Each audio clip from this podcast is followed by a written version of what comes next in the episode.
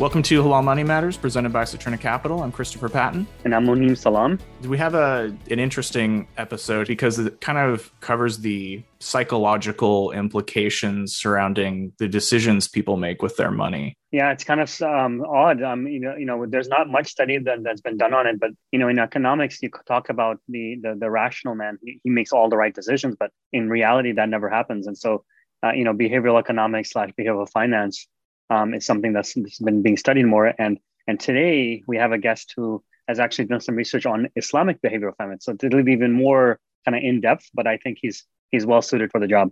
Yes, Dr. Ziyaad Mahomed. He's a professor at the Global University of Islamic Finance, author, expert on all of these things. Yeah, originally from South Africa. I met him in Malaysia when I was out there, and I'm really excited to talk to him, and I think uh, uh, people will enjoy it. All right, let's get into it. Talk to Dr. Mahomed.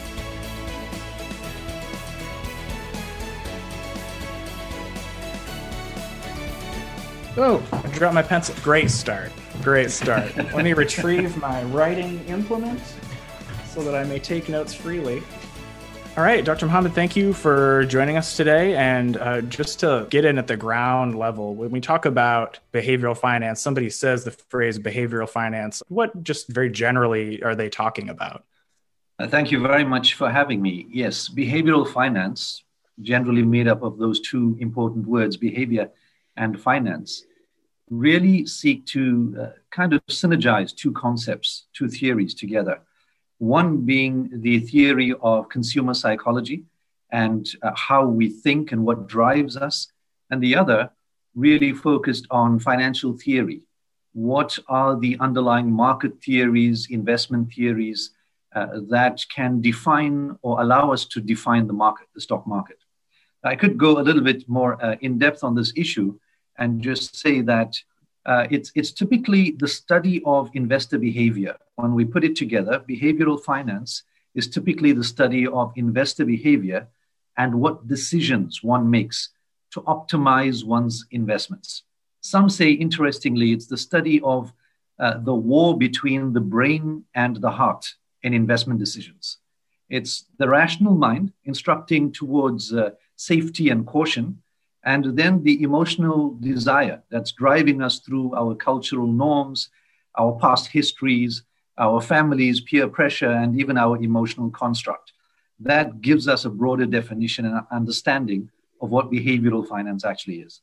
You know, it's funny you would say that uh, when we're talking about uh, this topic, when, you mentioned um, this idea of investing and peer pressure, I'm reminded of, of just basically wanting to invest in a stock because other people are investing in it as well, not knowing maybe anything about the uh, the fundamentals of it whether it's going to do well or not. It's just, hey, everybody else is doing it. I, I might as well do it too. Is that pretty close to, I guess, studying that behavior is, is what it is? Absolutely. And what you're referring to is typically a herd behavior. So, this is a significant portion of, of why we study behavioral finance. It's to understand what makes us tick and here, when we look at peer groups running towards a specific stock or uh, asset, we suddenly believe that there is profit to be made. And this goes throughout history. You know, we, we seem to follow where we believe others have made correct decisions. You know, we have a social trust construct within us. We believe others, and we, we tend to want to believe uh, that what they're saying is true or what their actions are are true. And that's that's interesting. And this, so where does this uh, intersect with Islamic finance uh, from from your perspective, or Islamic investing, for that matter? Islamic investing um, has some peculiar characteristics, unique characteristics.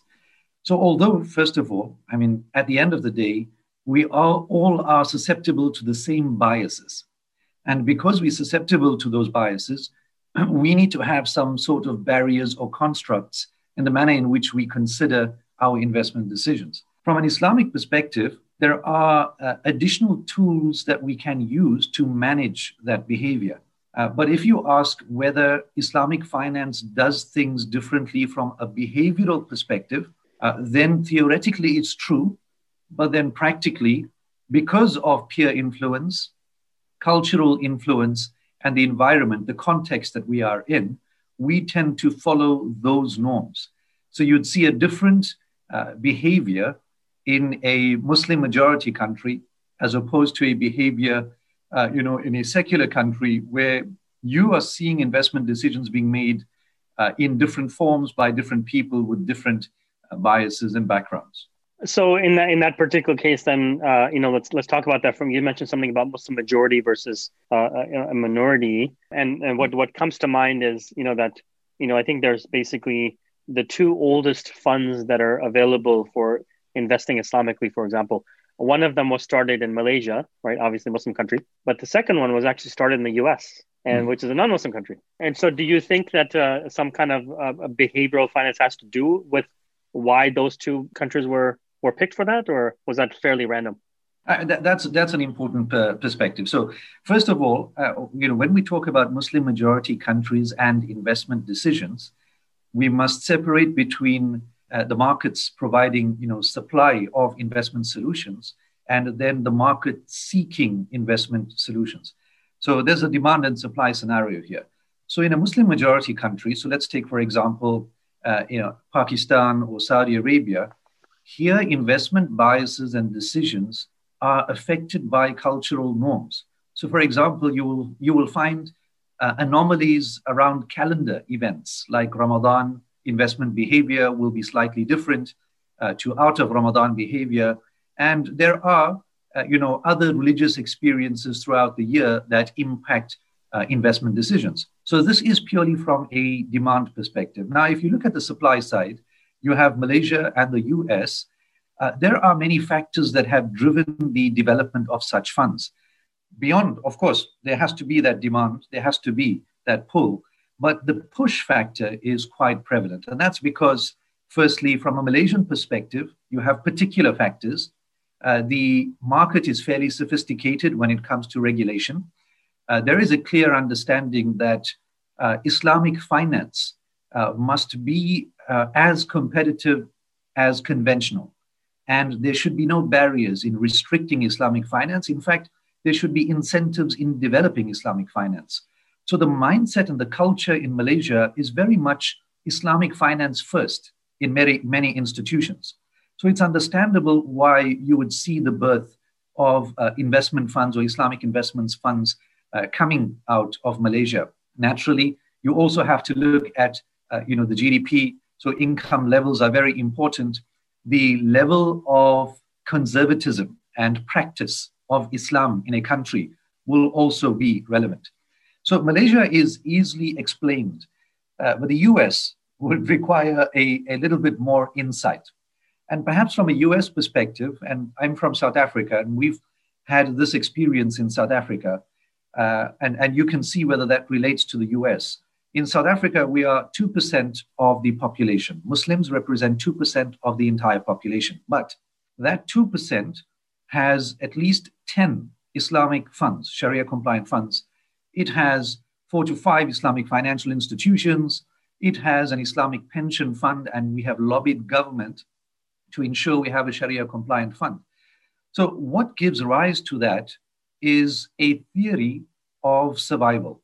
So you're looking at a very small minority. It's a minority of a minority. And in order to survive, you need to be economically viable and economically strong. In order to do that, you need to ensure that you integrate what you believe with how you intend to make profits. And you cannot have them mutually exclusive. So you have to bring them together. How do you bring them together?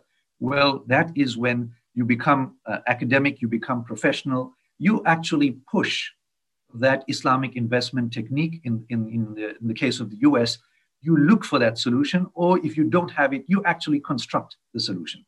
So that makes sense from a behavioral perspective. As a minority, uh, you want to survive, you want to be economically strong, and therefore you begin to construct around you uh, structures, solutions that will allow you to thrive. So you mentioned, you know, building structures, and in your definition of behavioral finance, you phrased it as the consumer psychology and the underlying theories. So when you're looking at the application of Islamic finance, is it is that in the psychology, or is it starting? Is it in the underlying theories, or is it in both? Well, behavioral psychology is slightly different to uh, financial theory financial theory has a strong underpinning of uh, an objective analysis of the empirical data. uh, behavioral psychology is continuously evolving. I mean, not that financial theory is not, but behavioral psychology is continuously evolving as different norms uh, change. We have a scenario of 2020, you know, now 2021 COVID. So that has changed behavior already. So the impact is a lot more dynamic. So I just wanted to state that because from a theory and practice perspective, you will find a much closer uh, relationship in behavioral psychology. It's not theory versus practice. Theory is really very much based on practice, and theory changes as you go along simply because practice changes. Whereas finance theory is a little bit more static in that you can go back all the way to the 30s and the 40s and use those very same principles of market theory to explain away what's happening in the stock markets today. So, when we're, uh, Doctor, when you were talking about Ramadan and, and Muslim countries and behavioral patterns, um, Chris, let me ask you a question.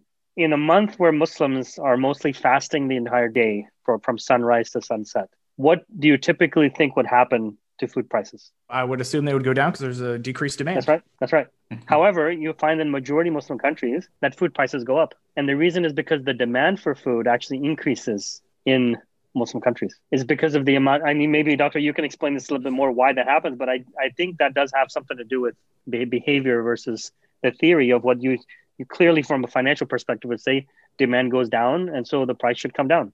But really, that's the opposite happens. Yes, the opposite happens. The opposite happens. Uh, you know, I, I remember our, our, parents always telling us that, uh, you know, your eyes are bigger than your stomach. And uh, during Ramadan, you, you're quite hungry. And you, you really, when you asked what you'd like for iftar to break the fast, then you give a long list of everything that you'd like. But when it's time to break the fast, you're actually not able to eat much at all because you fasted the whole day, your stomach has constricted, and you've got to take it in phases. So usually what happens is, firstly, uh, you have that behavior. So that behavior where you feel you need more, but at the end of the day, you actually consume uh, less. That's one uh, explanation. But there is another explanation, and that is that uh, because uh, you know we are in such a rat race today, uh, where we are consistently working, a lot of energy is required, and therefore you do find that those that are able to consume actually consume a significant amount in the evenings and between fasting times.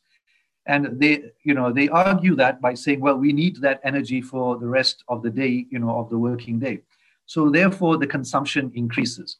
Now uh, there is another theory. And the other theory is the fact that during ramadan the type of food consumed is different to the type of food consumed out of ramadan and very often, that food tends to demand certain ingredients that are generally more expensive than others.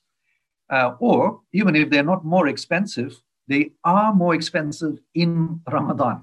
So interestingly, you could buy dates uh, or oil or rice, uh, you know, at a very stable price outside Ramadan. But a few weeks before, you suddenly start seeing the prices of these items that are commonly consumed in Ramadan go through the roof, double, triple, etc. So now there's a lot of increased expenditure in Ramadan, even though the overall objective of Ramadan was to curb desire, was to manage, uh, you know, our own behaviors and become more, uh, you know, um, attentive. We tend to uh, do the opposite. But there are so many factors at play that drive this type of behavior. That's really good. You know, in the, in the in, in the marketing that we do here in the U.S., you know, regarding uh, Islamic investing, the funds, those type of things, it's really a balancing act, right? It's about educating the investor about the potential for gains, but at the same time, being able to tell them what they're currently doing if they're not doing Islamic is the long-term loss, which is in the hereafter. And so, I'm I'm just curious uh, from from your perspective if if there have been studies done on, you know, what's more effective is it the fear of the hellfire or is it the reward of the of this life or the hereafter? You know that type of thing. That's that's an interesting question. I don't know the answer to that. Uh, there haven't been uh, much studies done on whether uh, the fear is a bigger factor than the enticement of gain. However i can say that uh, whether that is a correct approach of that investor or not is is is not uh, what we are debating here. What we're saying is this is his nature and, and it reminds me of a student that once uh, completed a master's degree under me, and then he worked in a bank as a Sharia advisor. very excited. He comes to me with a brochure that he actually printed. And he said, I want the bank to pass out this brochure. Please open it up, Prof. And I opened it up, and it had the picture of fire, literally fire, right across from end to end. And I said, Okay, what's your objective here? He says, If we involved in riba, naturally we are heading for hellfire. I want every single customer to know this. Do you think he'd get any customers that way? Of course, of unlikely. Course he'd yeah. drive everyone away. So is hellfire, and you know, well, you know, we, we're very careful on what we're saying here, but is hellfire effective? It may not be the ultimate influence because the behavior pattern is such that, well, uh, yes, I am aware that there is hellfire, and ultimately, you know, I I hope for paradise because I live in a status of hope and I don't live in a status of fear. And because of that, uh, I know that my creator is going to cast me over to heaven and paradise. So if you're going to talk about hell, then you're just a doomsday uh, kind of warner, and I'm not ready to listen to you. Yeah, you know, when, when they're talking about shareholders, um, you know, and this is a lot of it is, is our audience. You know, some of them are entrepreneurs, and in the healthcare field and other fields, and and I do remember in the conferences that you go to, the how the bazaars, you know, there'll be, you know, halal this and halal that. And you're like, oh, I didn't realize that, you know, the one, my shampoo that I was buying was already not halal. It, it really also gets down to how do you kind of, uh, you know, uh, uh, how do you raise awareness that a product is genuinely not halal, but at the same time, you do get those scammers who come into, uh, uh, you know, uh, ethnically driven uh, markets and are able to scam people because um, they were able to make convince them of something that really wasn't there. Very much so. Halal has become a brand, and because it's such a huge, huge sector, halal as a sector is much larger than Islamic finance alone. So you're looking at approximately seven trillion US dollars in the halal hub, as opposed to uh, less than three trillion dollars on the Islamic finance side. So it's much larger and therefore you have halal on everything today. Now, there may be merit in, uh, of course, halal certification on foods and uh, certain types of products, but there is an excessive approach where uh, toothpicks have halal certification and water, spring water has halal certification, and I've seen that with my own eyes. So uh, you have that extreme, which makes it uh, sound very skeptical. For those that are just doubting it, uh, you know, at a minute level, they say, well, this is just an extreme. Really, halal should not be. we should not be talking about halal here. It's obviously halal. Yeah, I mean, uh, you know, uh, toothpicks and water is wine, but let's look at it even from our current environment that we're living in. I think Indonesia was the first one that certified the COVID vaccine as being halal. Uh, you know, by their certification committee. And again, the same question came to my mind was, was oh, I didn't realize that, you know, mRNA could be ha- uh, non, you know, haram, for, for example. I mean, that's opposite of halal. So uh, and I just I just found that to be very interesting. But a lot of people would not have taken the vaccine unless the agency would have certified it halal. So there, there, there's a That's trust correct. factor as well. Very much so. Uh, oh, I mean, all of this is really built on just enhancing that social trust. And social trust is a very key element in all of our uh, contracts and our investments. And just placing funds with you means that there is a level of trust that an investor has with you to make the correct decisions. So that trust will now be extended towards saying, well, you're not just making investment decisions on my behalf, but you are ensuring that those decisions are Sharia compliant. So that's an additional uh, element that you are providing, fulfilling that trust. Correct. When we talk about explaining behave, kind of pulling it back to where we started a little bit, explaining financial decisions, explaining market behaviors, is it used more commonly to look backward or do you have you seen it applied much to trying to predict long-term trends? Yeah, th- th- this is uh, an important question because when you look at financial theory, financial theory really intends to explain what has already occurred. So it's, it's really past. Now, it's, it's hoping that it uses that same model to predict what's going to happen in the future. However, it's not been very successful at that. Because if it was, we wouldn't be suffering such market crashes and, and these uh, cycles. Now, does behavioral finance add an element or solve that problem uh, by, by being able to predict uh, you know, future kind of behavior? Well, the answer is no. You know, the future is, is very difficult to predict. It is very difficult to predict. But what you can do is you can say, based on past norms, uh, there is a likelihood, a probability that we will be going down this particular road. But you can never say for sure. So, uh, the quick answer to it is to say that behavioral finance attempts to fill a gap that finance theory itself has not been able to complete. Finance theory has established a very objective scientific approach, but the gaps within that are such that you cannot predict the irrational investor. As much as we want to apply what we refer to as that efficient market hypothesis, we realize that it is only a basis for assessing the market and everything else. It's only, it's only the first level. Thereafter, we need to provide more detailed behavioral finance views and theories on how we can explain the approach to uh, the run of cryptocurrency right now. Or, uh, you know, and, and we can link that to tulip fever, perhaps in the 17th century, and look at that behavior repeating itself cyclically.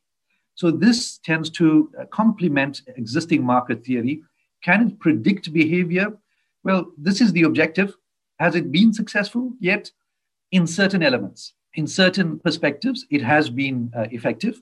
But in the majority of the scenarios, we have continuously affirmed one thing that the market is really very much in a random walk. And that means that we are at heart are irrational. We may follow herd, we may follow buy and hold strategies, we may follow our biases. At the end of the day, uh, we might do things uh, quite differently. So the market may be predictable, but the investor is not. So we're talking about uh, different past bubbles and those type of things. And I, I mean, I've been now in the market long enough to have maybe two two examples at least: the dot com and then uh, uh, the crash of the uh, of, of 2008, the, the, financial crisis. And one of the things that I've I've, I've done as a prediction is to is is use what's what's what I call the auntie factor.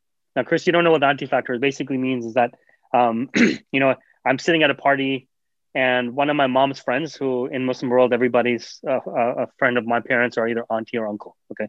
So they come up to me and say, they, they tell me, you know, son, I've started to invest in dot .com and that's the only way to make money. And I think you should do that too. So I've seen that in the dot .com area. I've seen that in real estate in 2007. And I'm beginning to see that now in Bitcoin and also in electric vehicles. So I think you know those are the kind of the behavior patterns that that you come to when you know somebody like uh, Warren Buffett would say that's when greed has taken over. So you should be fearful, right? And then at the same time, on the on the opposite of that would be, you know, when when people are like, oh, the last thing I'm ever going to do is invest in the stock market, and that's when the fear of behavior fear is taken over, and that's when Warren Buffett would tell you that's the best time to be able to get involved in the market. So, you know, a lot of our shareholders are business owners. What would you say to a business owner uh, when it comes to their own businesses, whatever they're trying to sell, and how to be able to apply Islamic behavioral finance uh, from their own business? Islamic behavioral finance is really aligned to how we operate in our own businesses, very much, very much so. So, what, what is it? It's, it's really that uh, ethical integration of applying all our business practices. As you know, and I'm sure the business owners know as well, that uh, the second Caliph Umar anh, would prohibit anyone from entering the marketplace unless and until they knew the rules very well. And this was an instruction that was written outside the market. And he also implemented a, a supervisor, you know, uh, Zainab radiallahu anh, and she actually went through the marketplace to ensure that everyone was following the rules. So there's a market supervisor, a regulator, so to speak. So it's very important at the first level that if we want to use Islamic behavioral bias, first of all, we must ensure that we integrate the highest level of ethics within our, in our businesses.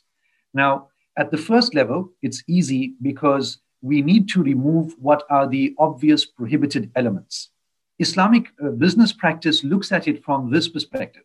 It says, whatever you're doing is permissible unless you can specifically identify the prohibited. So it's very easy. Whatever you're doing is fine as long as you stay away from what's not allowed. So that means, and we know the obvious prohibitions. You stay away from the riba, the interest, gharar, or un- excessive speculation and uncertainty, and any forms of gambling. But anything that you're selling uh, must also be legitimate. And there's a maxim that says what a Muslim is not allowed to consume or use, he is not allowed to buy or sell. It's a very simple maxim. So if you're not allowed to consume it, if you're not allowed to use it, you can't buy it, nor can you sell it as a business owner. If you use these basic principles, uh, you will find that you will have already ha- instilled Islamic principles within uh, your uh, your business. Now, there's a lot more to talk about, and I'm not sure we have uh, adequate time to talk about all the details. But ethical practice means that, first of all, a very simple rule: do not lie. And it's so simple to say, do not lie and be an honest trader, but really in practice, it becomes quite challenging. And, and very often you walk into a store and you say, well, I'm not willing to pay this price. And the store owner says, well, uh, you know, this is my cost, or I'm selling it to you below cost, when in fact that's not the truth.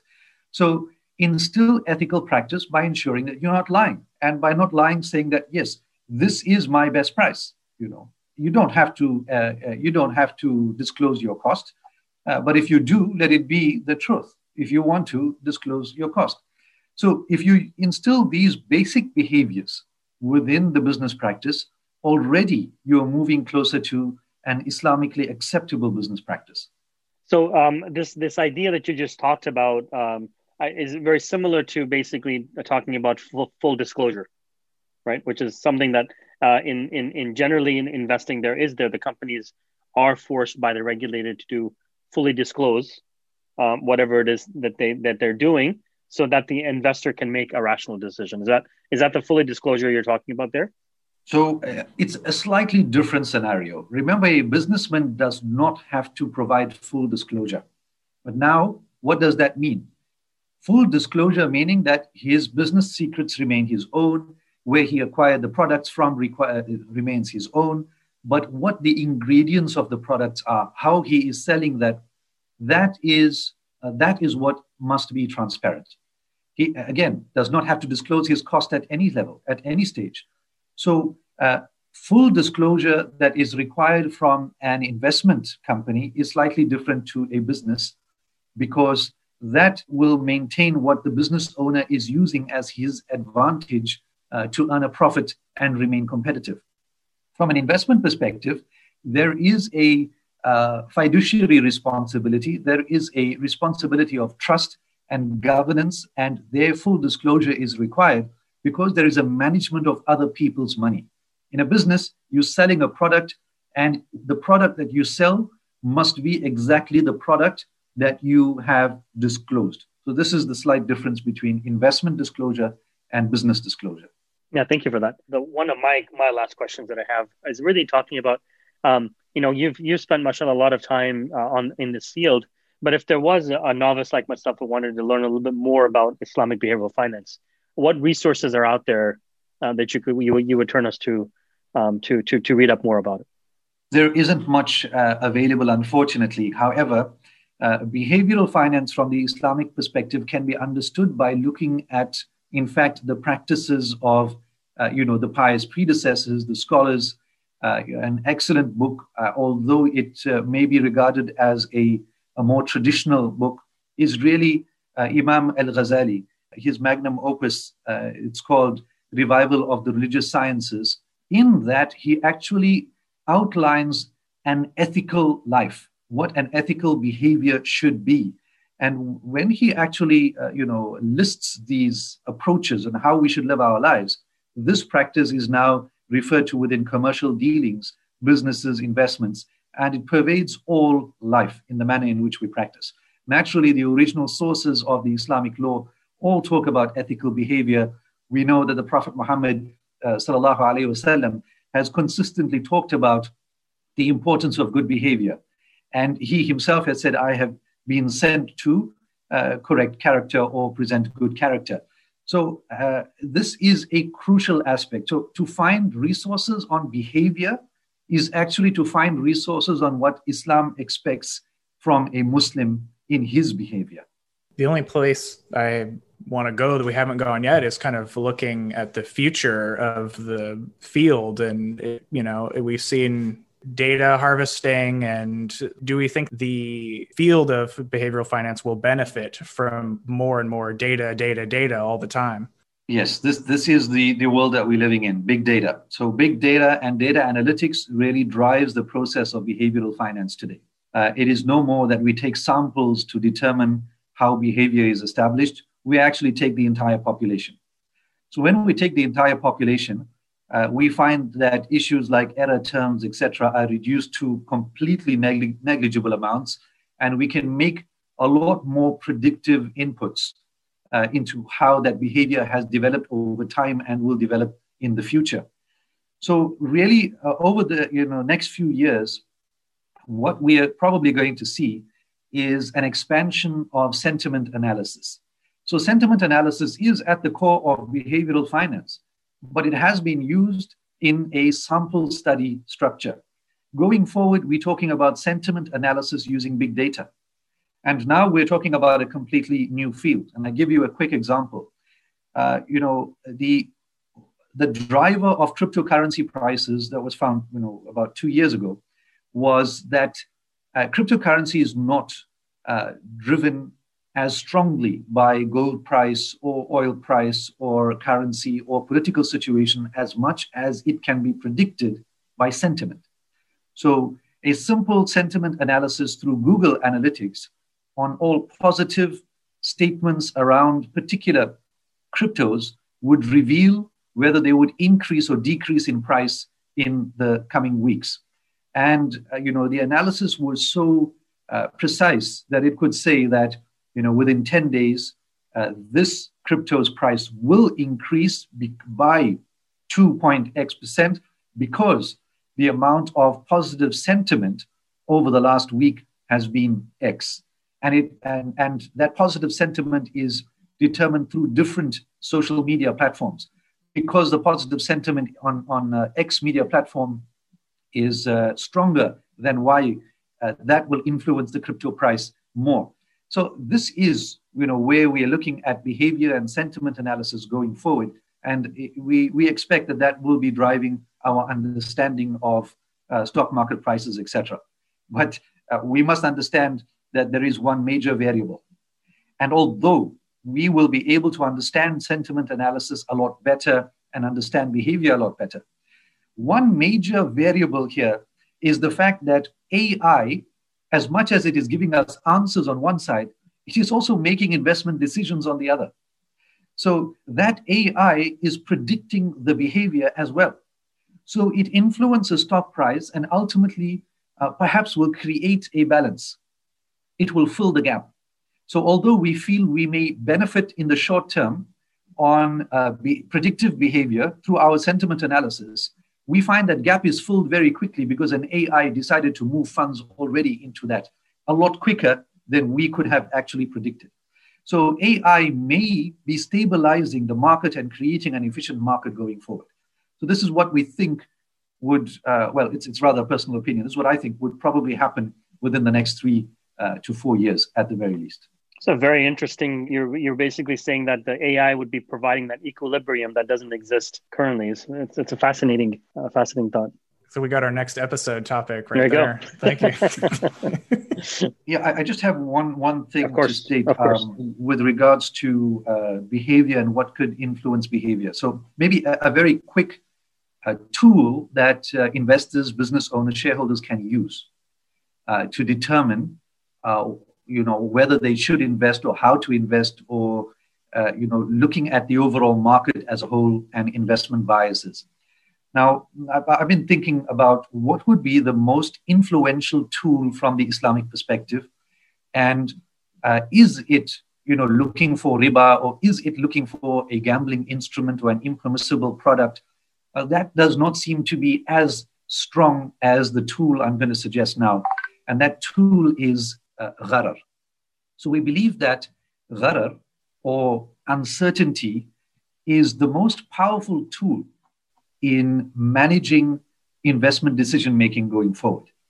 So if we understand that in, in a minute or two, what we are saying is that although it's one single word, gharar, which is even difficult to pronounce, its meaning can be rolled out into uncertainty, speculation, ambiguity in transactions, ignorance and information asymmetry, and deception.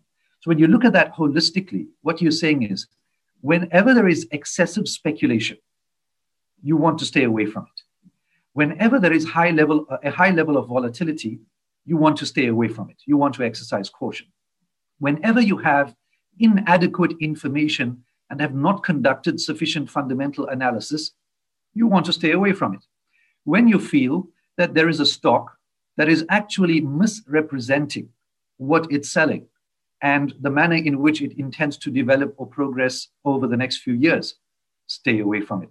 So if you use, use this principle of uh, as a tool to drive your own behavior in, in making investment decisions, it should be adequate for the most part of good, positive investment behavior from an Islamic perspective.